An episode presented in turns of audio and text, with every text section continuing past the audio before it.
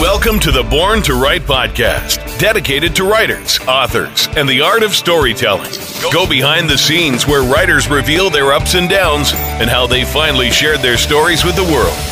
Now, here is your host, Azul Terronez. Hey everybody, welcome back to another episode of Born to Write. I'm thrilled today to have William Hung, who after his American Idol audition and his rendition of She Bangs became famous for all the wrong reasons. But despite being beginning this way with a humble start, William redeemed himself and he has since appeared on Jimmy Kimmel Live, The Ellen DeGeneres Show, and even performed with Ricky Martin in Las Vegas. I can't wait to talk about that. William has spent the last few years studying the world's top performers and public speakers to uncover the secrets of success. Using what he discovered, he skyrocketed his first album, inspiration to number one on the independent Billboard charts, and his latest TEDx has already been viewed by over 35,000 people in less than a month. He's spoken for uh, Microsoft, Remax, Qorvo, and other esteemed associations. He now helps purpose driven business owners go from hidden gem to industry rock stars by leveraging public speaking. And he helps them uncover their unique message. And uses to get booked and sell out their stages, webinars, and live streams. William,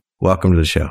Hi, thank you. Yeah. Now I'm so excited you're here. A Champion by Choice was such a great book. And I want to talk right, starting right from the very beginning here. Most people will well, if they've remembered your American Idol fame, will remember you from that. But so you're so much more since that time has happened. And you talk a lot about in your book about how failure is just the beginning or the impetus for something great. So where did this book start, William? I was inspired by a conference in Qorvo that I spoke for. It's called the Global Sales Conference and the theme was champion by choice. Uh, and that gave me the idea for this book because I thought, well, maybe I don't have the best talent, but somehow people chose me to be a champion. Right.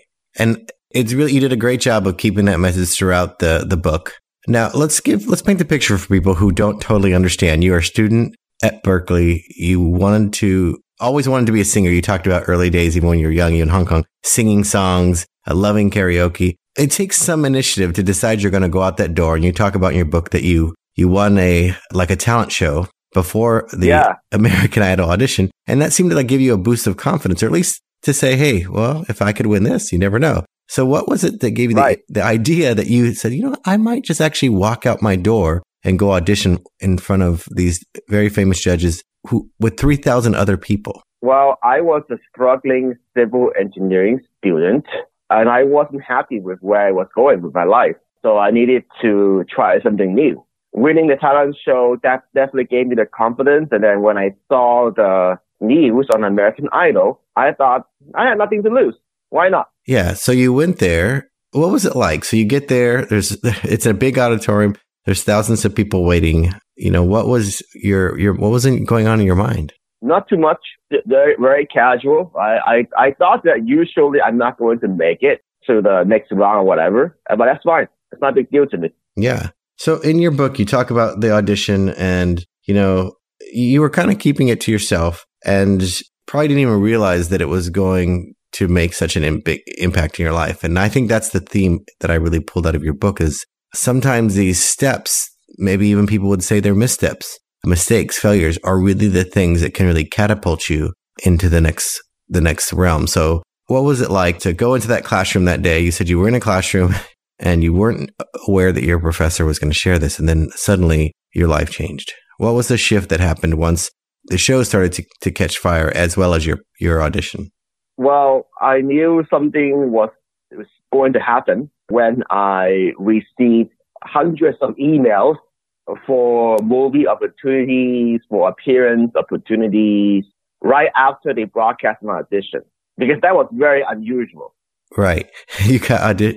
I mean, people were just coming out of the woodwork. It seemed like. Um, I mean, uh, you became instantly famous, and, and you, yeah, it, and those emails they came from Entertainment Tonight, Ryan Seacrest show. That's how I know that was. Uh, whoa, that's very unusual how did they even find my email address? And I guess that my maybe because my Berkeley email address was easy for people to guess.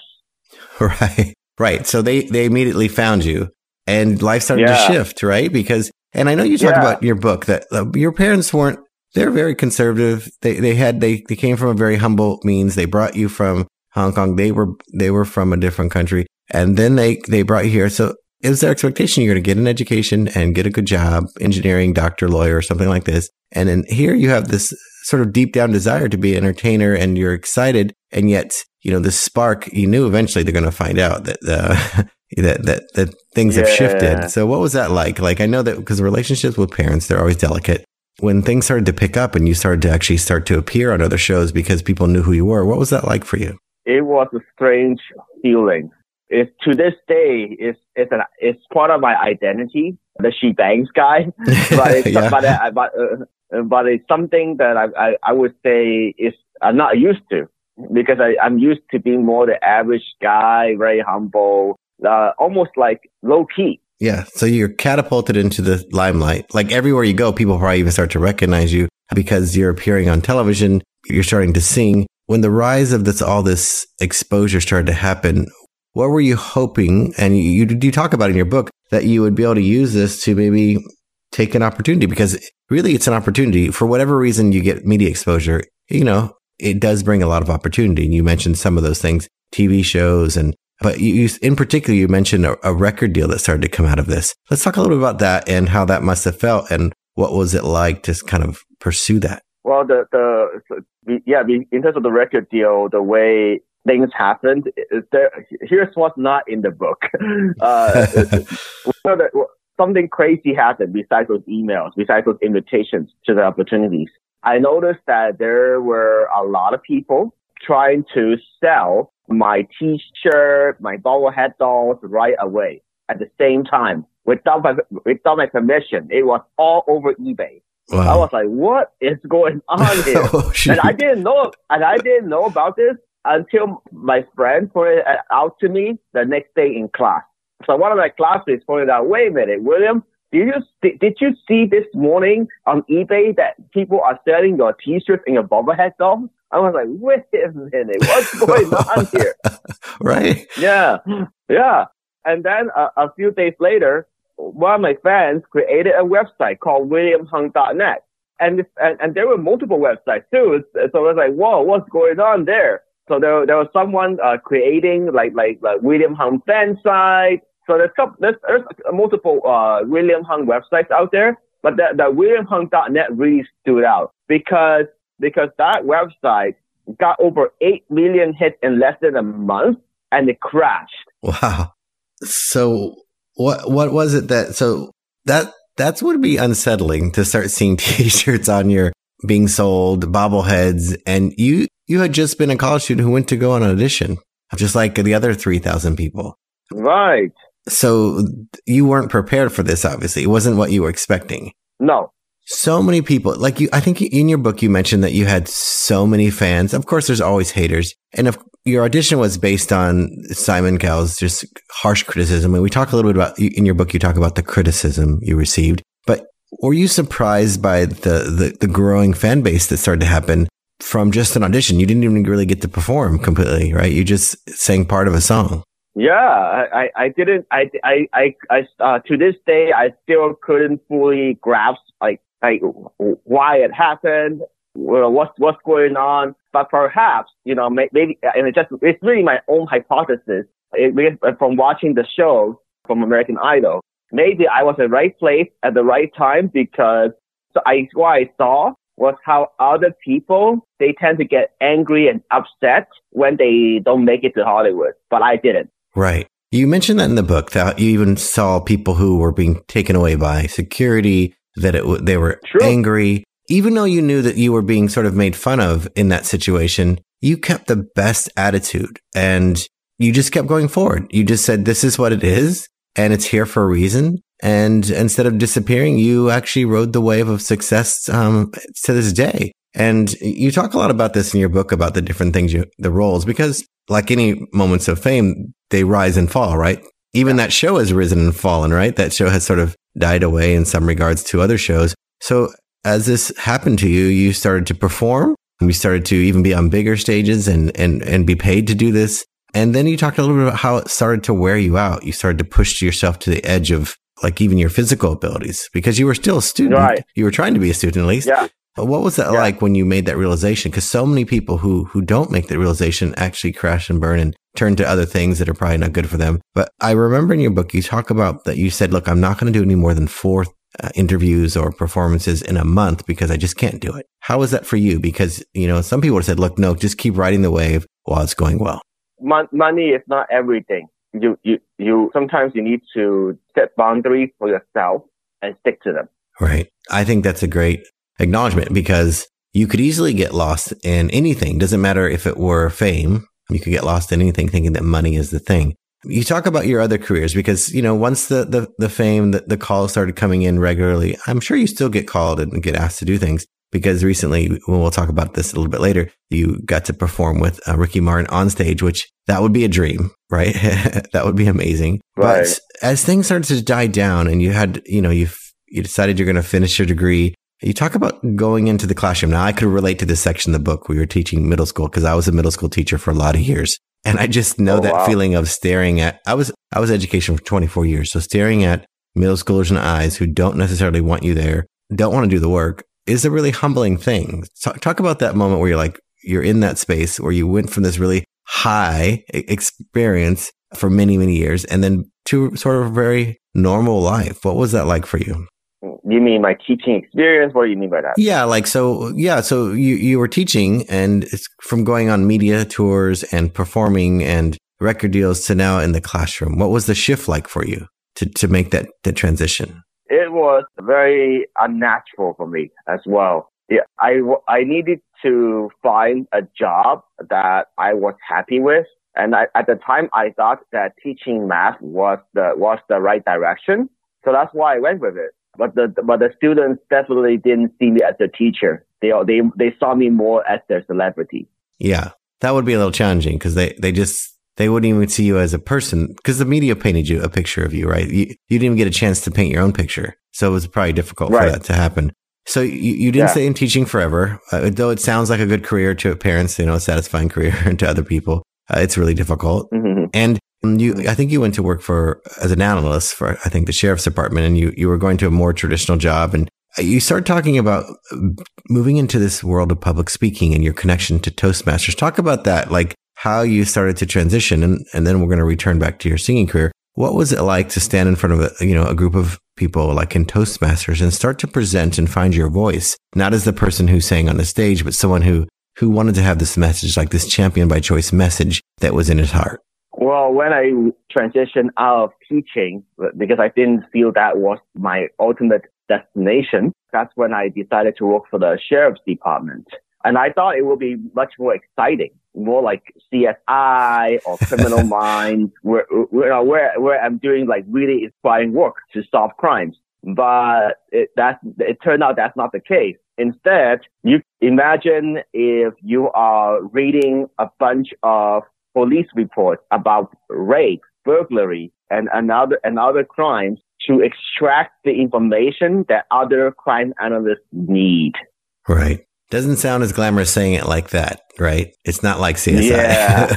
it sounded good on paper, but it's not as glamorous as everybody might think. So you do that job and you, you, you start to, you move up into another department and you start to present stuff. Tell me about that experience when you, you decided you would get more experience in Toastmasters and start to practice your public speaking abilities and start to actually get some recognition for your ability to share a message.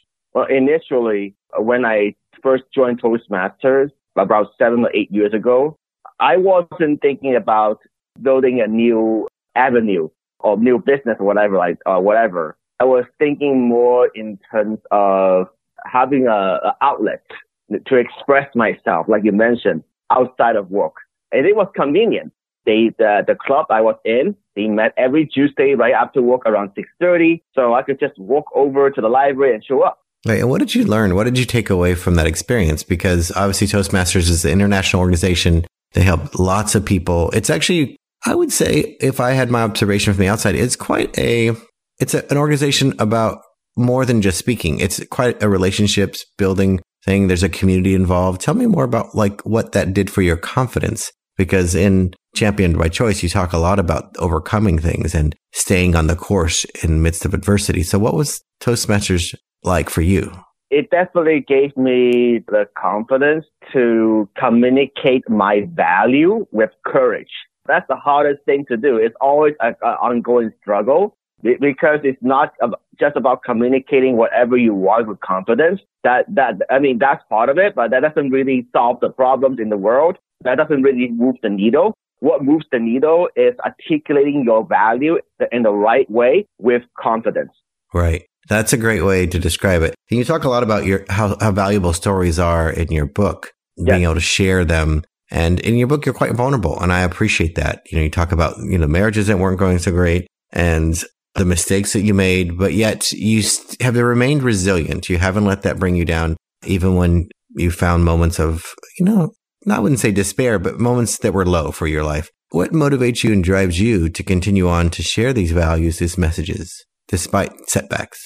When I share these messages, I feel like an entertainer and performer at the same time. Ah. It, it has it has a healing effect on me. That's amazing. So you went. I mean, so many people would be intimidated by being interviewed by you know on the Tonight Show on Ellen DeGeneres. How did you find the, the courage or the, even the voice that you wanted to have before you got training to start to to be a persona in the public eye, not just on that one day at three minute audition, but then again going to these shows and, and showing up. What was that like? And how did you, how did you decide to show up those days? What were you thinking? I like how you mentioned about painting a picture of yourself for yourself.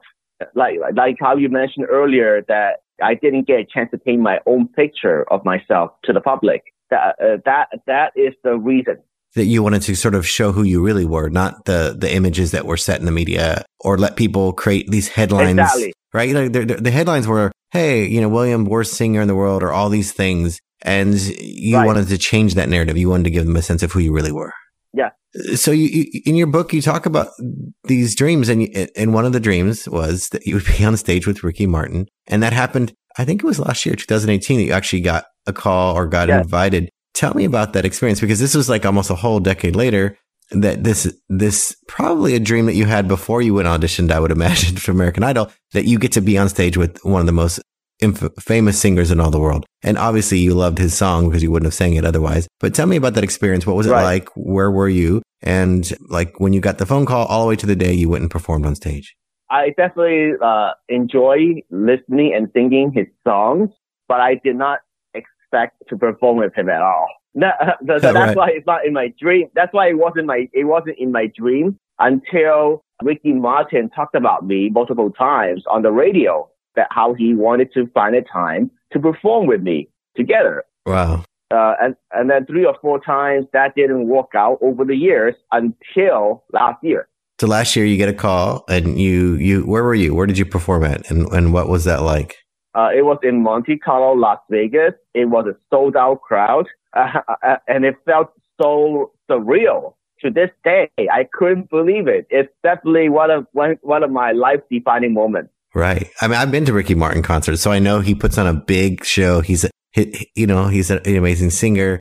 He's got elaborate sets, and there, there you are you know, probably reminding yourself, like walking out your dorm room or whatever your apartment as a college student to this audition, and no one, especially not you, could have imagined that you would be someday performing on the stage with Ricky Martin. And yet here you are as an adult, so many years later, performing live on stage in front of thousands of people. And that just to me, what just symbolizes this idea of not giving in, not giving up and defining yourself. And as you say, being a champion by choice. Yes. One of the other dreams or aspirations you've had is to play professional poker. You've been doing it for a while, which is, I think, is fascinating. And something else that, that you talk about in your book is these risks that you seem to, to take, unlike other people in your family, unlike even some of your friends. What gives you the courage to take these risks when, you know, other people don't? I feel that I only got one life to live and I need to make every day the best day it can be. Yeah.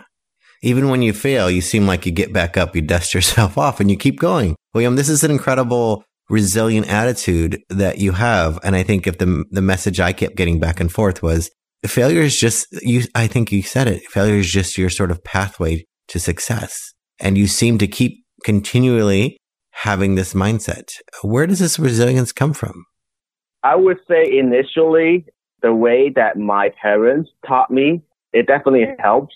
Even though my parents, they were not the biggest supporters for what I'm doing with my entertainment, my speaking, my entrepreneurship.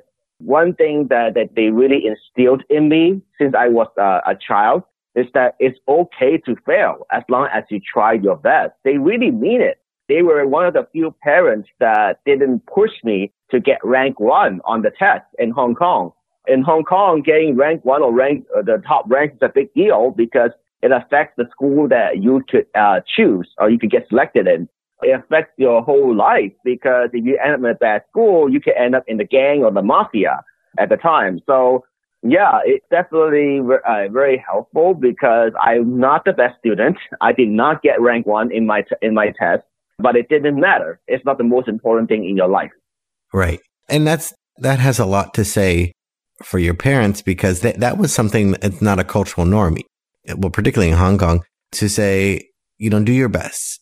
Uh, usually, it's no, you will do you will be the best, not just try, and if it doesn't work out, it's okay. That's a very different supportive group uh, right. parents, right? Because even w- working in, in China, I realized that so many parents have such high expectations and it can really crush you as a person. Because even if you get in those high performing jobs, then you're not at the highest level of that job, then you're still not considered the best. And that can really bring you down. But you seem to have been taught about doing your best is more important than the achievement you get from being the best. Yeah. You talk about your lessons from poker. You talk about luck you talk about what that means. Playing poker seems to be like such a different thing. I mean, it's not in my worldview. I've played poker before, like for fun, but when you think about luck and you, and you think about poker, there's so many things in it that is there's skill, but there's so much more. What's another lesson you've drawn from from this game of poker that you've been playing uh, in these tournaments that are really high stakes? What what what are some of the other lessons besides luck that you've kind of learned? Well, there's definitely a lot more skill than luck.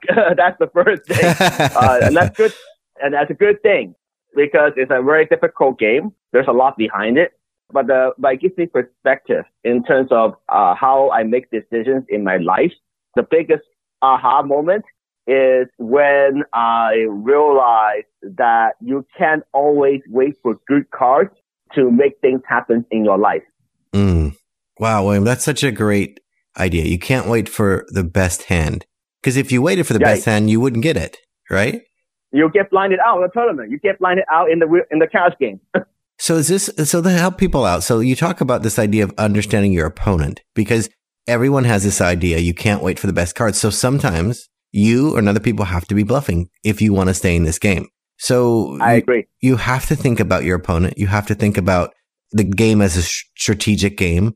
What is it about observing your opponent that helps you understand in life that sometimes you get these blind sets of cards. You're like, okay, this is not the deck of cards in my life that I wanted to get. Uh, you're a perfect example of that. Look, the audition wasn't, you know, of course you didn't go there to not get in. You definitely didn't go there to be made fun of, but you took those cards and you decided to play the hand you were given. So how do you know yeah. when to do that and when to fold or when to move ahead? Well, I, I wish I learned this lesson earlier in my life. So I would say but a better approach that I'm doing now is to commit to one path and go all in. And go all in doesn't mean that, that you're stuck with that path forever. But like for my, you know, the last three years, I've been wavering back and forth. I'm not perfect. I struggle to, to, to stay on the path. You know, it's not a straight line, but now I feel better about committing to one path, uh, like the next three to six months and see what happens. And I really treat my speaking like a business and everything else in life, like taking more seriously, you know? Right. I love this idea of committing to a path. Even if you, you abandon it later, even if it's not perfect, you got to commit to it. And you talk in your book about having this deep intuition. How has your intuition kind of got more fine tuned with these risks you've been taking? Because you talk about this deep intuition. How would you describe that and, and how has it helped you? Well, at, at the poker table, being, being observant and uh, having intuition is are really, really important because a lot of people, they just there to gamble. You know, they don't care. They're looking at the form, they're talking to friends, but I'm not doing any of those things. I am watching the patterns that they, they're, they're making decisions. Are they bluffing too much? Are they not bluffing enough? And either way, those are things I can take advantage of at the poker table. And then in terms of real life, I finally starting to get clarity on the problem I want to solve. And, and that didn't occur to me until a few days ago. It's crazy. You know, I've been, I've been, wonder, I've been wondering in my life, like, what exactly? Yeah, I mean, the, the whole, the whole thing about resilience, inspiration, all these things are great. But until we solve a specific problem for people, it's hard to, for us to get anywhere nowadays. So I finally figured out the problem I really want to solve is to help people to speak up and stand up for themselves. All right. Isn't that incredible how the very thing that you got known for, and you really talk about it, it was bullying. It was, it wasn't kind. It was for entertainment's sake. You know, I think you're very gracious to Simon Cowell, but for entertainment's sake, they put people on the spot. They make them feel bad. But you're talking now that you're, you're helping people stand up for yourself because ultimately that's what you've done. You took this opportunity. You didn't crawl in a hole. You used it, mm-hmm. but now you're using it as a way to help people to stand up in their greatest power, to stand up for themselves, yeah. to be confident, to be a champion by choice, to use your own words. And how is that going? What's the what's the impact you feel like you're having now? It's kind of making these shifts in this sort of this arena.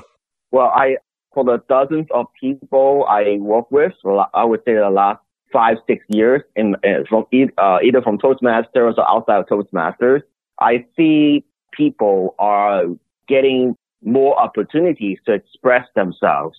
One of my clients just got accepted to do a TEDx talk in November, and that took less than three months.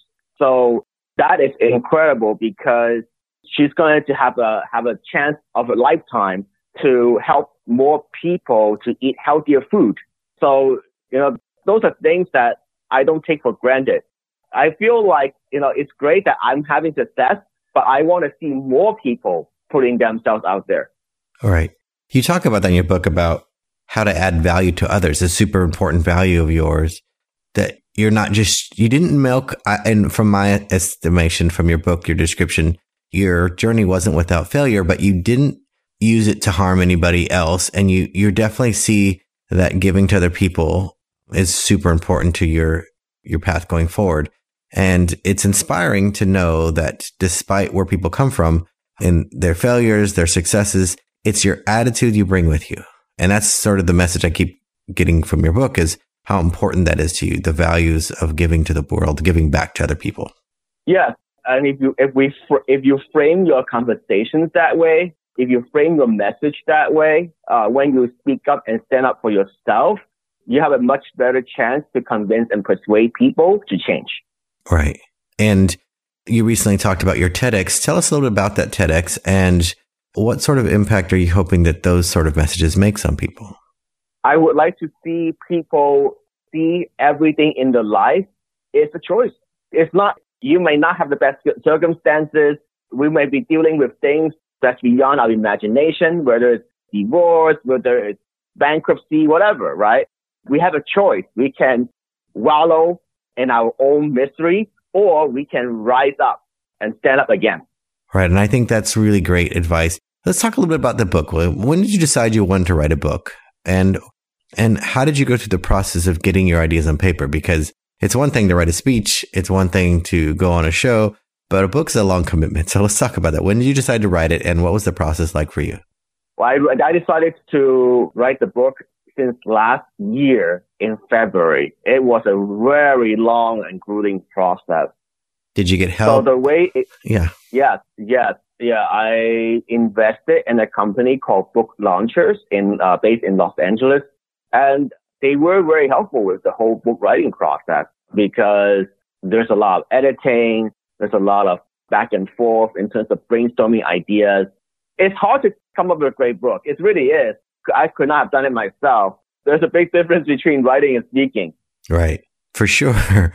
So you got to the book, you wrote out all your words and then, you know, now that the hardest part is actually continue to talk about it because the writing is just the beginning because now you have to share this message. You have to continue to promote it and yeah. share and talk about it. I think a lot of authors yeah. don't understand that. I, I totally agree. You have to be your own best advocate, best marketing person, best right. everything. right. and as an entrepreneur, you know, it's just another entrepreneur endeavor. a lot of authors didn't have that advantage that you had, which is you know what it's like to have to go through this whole publicity tour, how to continue to market it, how to sell it, how to use it to leverage other speaking gigs, get more clients. Like it's, it's definitely useful because people start to see you as somebody else. Because if someone says, well, what's William Hung doing now? Well, he's a speaking coach. He's a motivational speaker. He's an author. Oh, right. They start to shift their mind because they start to see you differently. It's about all about painting that picture, that new narrative you're, you were talking about, letting people see you yeah. in the way you want to be seen. Yeah. If you have any parting advice for people that are struggling to get their message out there, wondering if they're good enough, wondering if, if they're doubting if anybody will care, because I think there's a lot of things authors go through. You know, before they write, during the writing, before they even launch the book, they wonder if, if it will really matter. What advice would you give them, people who are wanting to write a book and share their message? think about the problem that you're solving by writing the book. What is it that you want to put out there in the world? What value are you bringing to the world before you even start writing the book? You know, if you're just writing a book just for the sake of writing a book, then I would say no, don't do it. because it's such a long, grueling process. There are better things you can do. But I would say for, uh, even for me, the truth is I don't expect my book to be my primary source of income. For most people, that's going to be the case. So that's not, so that, so if you're thinking like, oh, I'm going to be the next best-selling author, that's also not a good reason to write a book. Right. Uh, so I'm writing this book because I want to leave a legacy. Like you said, painting a picture, the, the complete picture. Because any speech, any interview I could give, I could never provide uh, the entire picture. It's just too much, right? But in the book, it gives me the opportunity to take to paint that entire picture. Right, and it's it's so true. You're not going to make a million bucks writing a book. If you do, it'll be kind of a fluke, just like the flukes that maybe you experience in your life. You can't have predicted it, but it really does define you. You start to leave a message behind, and also leading forward with your message, so people know that this isn't my story. This is what I stand for. This is what I believe. These are my values, and I think that's really awesome. If you had one last highlight to share about your life that you really struck you, that surprised you, like, wow, I didn't know this, this shift would happen in my life, what would it be? Hmm. I would say this whole book writing journey, the biggest reward is definitely not going to be sales. the biggest yeah. reward is finding the clarity I have been looking for throughout my life. And it goes beyond business. It's also extended to my personal life. I am happy to share with your listeners that I finally, after two divorces, I finally found a girlfriend that I'm in love with. Yes, William. That brings me so much joy because I was rooting for you in the book and I kept turning the pages and I was like, oh gosh, another divorce. This is such a letdown for William. I know he's had so much I was rooting for you. So that, that brings me so much joy. And if you read the book, and I suggest everyone read Champion by Choice, uh, you'll really understand how it's you know can be really devastating that people sometimes take advantage of you. You fall into a bad relationship. But thank you for sharing that. That makes me so happy because I wanted to ask, but you know it's sensitive. Like you know because if you ask and they're like no, not yet, then it kind of can leave you with a like a bitter taste. But thank you so much. That's inspiring. You're an inspiration to so many people. For all the the people that remember you for the wrong reasons, so many people remember you as the person that said, "I'm just going to be me," and you've given a lot of people a reason to show up as themselves. I know this book has done that for me. It's reminded me about failure is just a thing. It's not defining you. And in fact, sometimes your failure does define you in a good way. And William, you've really done a beautiful job of doing that. Uh, and I really appreciate you for sharing and being here on the show. It's, I know, be inspirational for so many people that will read your book and hear about you here from this podcast. Awesome. Awesome. Thank you for being here. No problem. You're welcome. Join me again for another interview for great authors who talk about their story, how they got there, and why they feel like they're born to write. Please subscribe to this podcast, leave an honest review, and you can always find me at coachazul.com.